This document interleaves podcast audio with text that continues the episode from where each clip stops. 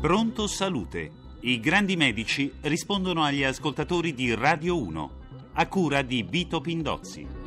Buongiorno da Claudio Marinelli, oggi parliamo di epatite e delle altre malattie del fegato. Collegato con noi il professor Ferruccio Bonino, ordinario di gastroenterologia nell'Università di Pisa. Buongiorno professore.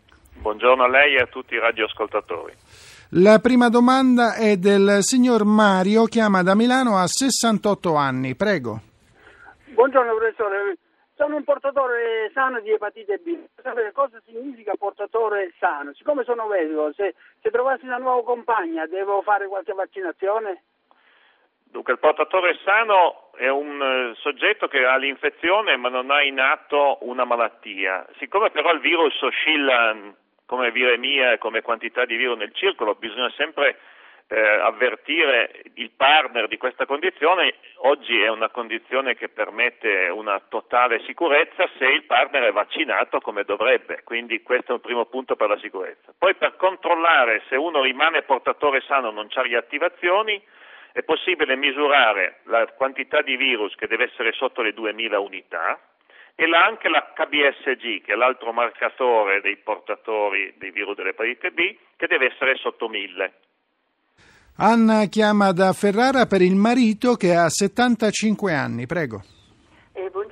Professore, eh, senta mio marito ha 75 anni e da 40 soffre di epatite C, un'epatite C cronica perché i valori eh, andavano dai 45 ai 60, adesso è, sono due o tre mesi che i valori si sono alzati molto e sono arrivati a 500, però um, voleva sapere se può fare ancora l'interferone e se c'è una clinica specializzata qui vicino a Ferrara. Lui, mi scusi professore, non, ha, non le hanno mai consigliato di fare eh, la RNA, cioè il quantitativo di infezione che ha nel fegato. Professore, lo... prego. Beh, innanzitutto quella quantità di virus va misurata solo se si inizia la terapia per vedere se poi scende durante il trattamento. Il trattamento è consigliato a qualsiasi età, non importa l'età, Sicuramente se la malattia si sta riattivando come sta succedendo a suo marito vale la pena considerare il trattamento. Spesso la riattivazione è conseguente dell'aumento di peso, della comparsa di resistenza all'insulina o di diabete, cioè di un cofattore che ha cambiato il rapporto tra virus e sistema immunitario dell'ospite. Rosa Maria dalla provincia di Matera, 60 anni, quale terapia effettuare in caso di epatite B non attiva con valori epatici lievemente alterati? Se un'epatite B eh, ha eh, diciamo una degli enzimi vuol dire che di fatto è attiva e quindi bisogna stare più attenti misurando quei livelli che abbiamo detto prima dell'HBSG e dell'HBV-DNA e rivolgersi all'epatologo per fare una cura se la forma è attiva. Anna da Mantova, 72 anni, vuole sapere, professore, quali esami per sapere se si è affetti da epatite. Beh, innanzitutto gli esami virologici. I marcatori dell'infezione da virus dell'epatite B, HBSG, dal virus dell'epatite C, anti-HCV, sono i marcatori chiave per sapere se uno è portatore dell'infezione, che non vuol dire poi essere necessariamente malato. Solo dopo, se uno è un portatore, si faranno gli accertamenti sulle condizioni di attività o meno della malattia. La parola a Cosimo da Taranto, 58 anni, prego. Buongiorno professore, io vorrei sapere come devo fare, quale alimentazione devo fare per, eh, per prevenire le malattie del fegato. L'unico tossico per il fegato sicuro è l'alcol bisogna berne in quantità limitatissime, non sempre e diciamo eh, in quantità diverse tra uomo e donna, la donna è più suscettibile, direi sotto i 20 grammi al giorno e non tutti i giorni per la donna, sotto i 30-40 per l'uomo. Altri tossici sono anche prodotti come possono essere i farmaci e chiaramente ci sono degli alimenti che sono veleno, come i funghi velenosi, ma questo non è un'alimentazione usuale. Francesco chiama da Livorno a 43 anni, prego. Eh sì, buongiorno. Uh, allora, io sono affetto da epatite C. Nel centro dove sono in cura mi dicono che eh, non è così facile trasmetterla anche a livello sessuale, molto difficile o anche in altri ambiti, mentre poi nel, nel popolare, nella credenza popolare eh, si pensa che sia facilmente trasmettibile e quindi c'è anche un certa emarginazione per persone affette da queste patologie. Qual è la verità, professore? Ha ragione la domanda che pone il, il signore, in realtà l'epatite C è molto meno infettiva dell'epatite B, almeno mille volte meno, però eh, purtroppo l'infezione avviene sempre attraverso la cute e qualche oggetto contundente o a taglio che la taglia, per cui nei normali rapporti interpersonali non dovrebbero avvenire ferite.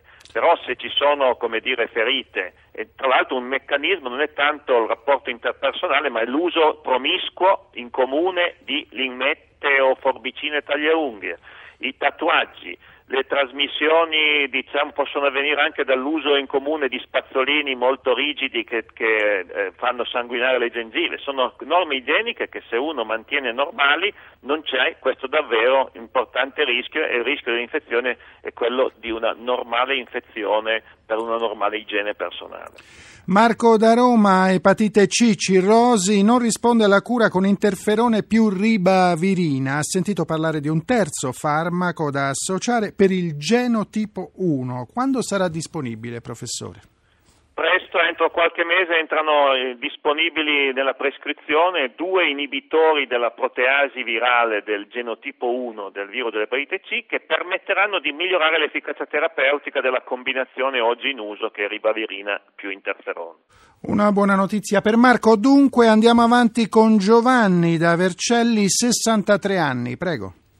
Buongiorno professore, grazie. Sono portatore B dall'86, eh, sono trattato con eh, telvibubina sebivo da un anno, più di un anno, sto bene, le transaminasi sono normali, tutto a norma, la viremia da sei mesi è sotto il valore strumentale per cui inferiore a 10, eh, manifesto solo alcuni due eh, problemi, dolori muscolari, sì, eh, anche, eh, in particolare notturni con crampi e poi alcune cose che stanno emergendo adesso da densonometria ossea per cui osteoporosi. La mia domanda è mh, mm, abbastanza chiara, eh, questo, questo, trattamento eh, per eh, alleviare gli effetti collaterali è possibile o ipotizzabile abbassare la dose oppure con l'evento delle nuove terapie ehm, posso sperare in, in terapie meno eh, diciamo in così... antivirali magari, professore?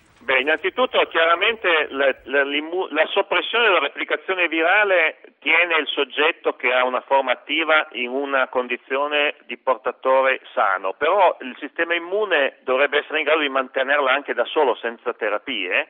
È possibile capire se il soggetto sta andando verso una condizione del genere che permette poi la sospensione, sempre misurando quei due marcatori che abbiamo detto, HBV-DNA, il, il DNA del virus sotto 2000 e eh, HBSG sotto 1000. Si può anche fare poi un trattamento temporaneo con il, l'interferone che a, a, rafforza il sistema immune e potrà sperare un giorno di riuscire a mantenere la condizione di portatore sano senza cura.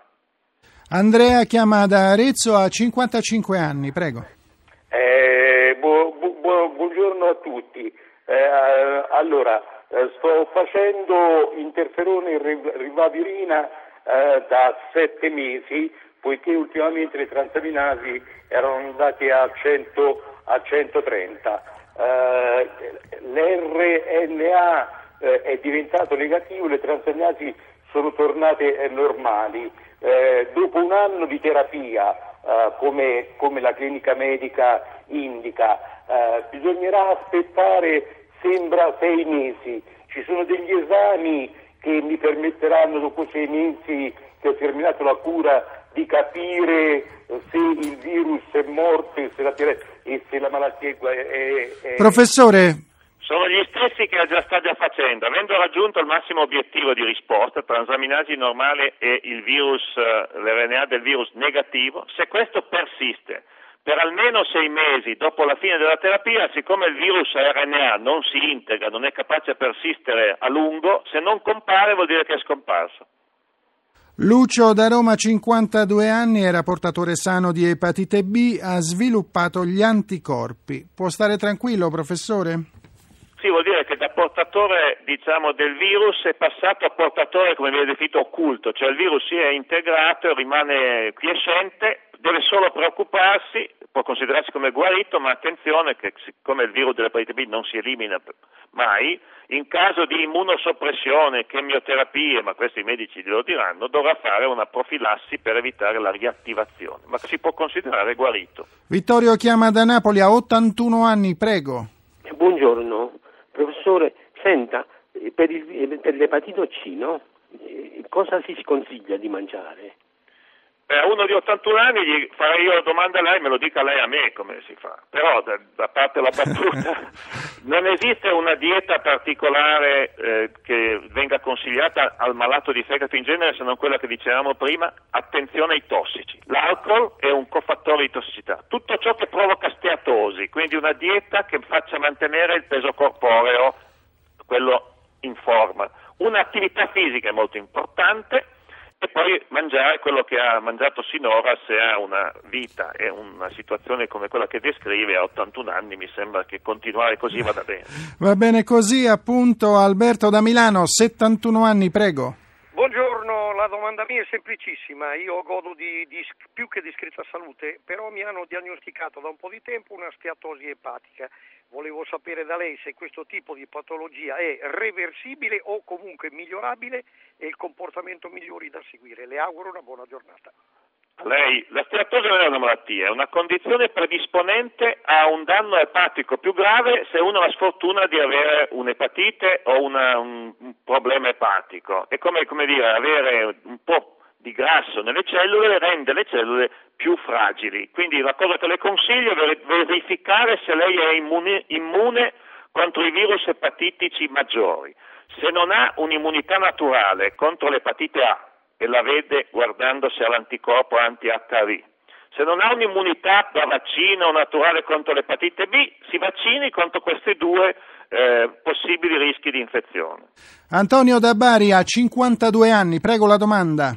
Eh, professore, buongiorno. Eh, la, la, mia domanda è questa. Con HCV positiva, con valori normalissimi, devo continuare a monitorare solo gli esami? Sì, ma direi con anche attenzione a fare qualche cosa di più importante, tipo una misura dell'elasticità del fegato, un'ecografia, perché come abbiamo sentito dai signori di prima, oggi abbiamo capito che quando si è avanti con l'età dopo una certa età una malattia che era silente sempre prima può riattivarsi di colpo. Siccome oggi ci sono delle terapie in grado di guarire con grandi frequenze, si sta tendendo a fare un anticipo di cura per essere in una vera eh, prevenzione. Giuseppe da Catanzaro, 48 anni, prego. Buongiorno, salve. Sono affetto da epatite C genotipo 1B da circa 27 anni. Ho già fatto l'interferone e la ribavirina nel 2008 per 48 settimane però dalla ventesima in poi ho dovuto abbassare drasticamente il dosaggio della ribavirina a causa delle, dell'abbassamento dei valori dell'emoglobina, fino quasi a dimezzarla, tre al giorno. Cosa mi consiglia di fare? Ripetere nuovamente la cura associando questo nuovo farmaco che non, non ricordo il nome che dovrebbe stabilizzare l'emoglobina o aspettare con la speranza dovessero esserci dei nuovi farmaci più efficaci per la risoluzione di questa mia malattia? Professore, prego. Ma io direi continui la strategia di guerra attraverso virgolette al virus. È chiaro che abbassare la ribavirina espone al rischio che il virus poi recidivi dopo la sospensione della cura. Tra l'altro è possibile usare l'eritropoietina, quello che i ciclisti che vengono pizzicati dopati usano per aumentare l'emoglobina, ma è una cosa che temporaneamente si può associare per permettere l'uso della ribavirina in modo adeguato. Questo è un primo passo. Poi, come ha sentito, usciranno presto disponibili nella seconda metà dell'anno questi due nuovi farmaci da aggiungere, quindi io le consiglio di continuare col centro di riferimento che ha a programmare una diciamo, terapia un po' più rinforzata per ottenere il successo. Giovanni da Ravenna, 86 anni, prego. Buongiorno, eh, buongiorno a lei conduttore e al professore della risposta. Dunque, io sono malato di mal di fegato, ho infiammazione e ho, ho, so pericolo di, di carcinoma.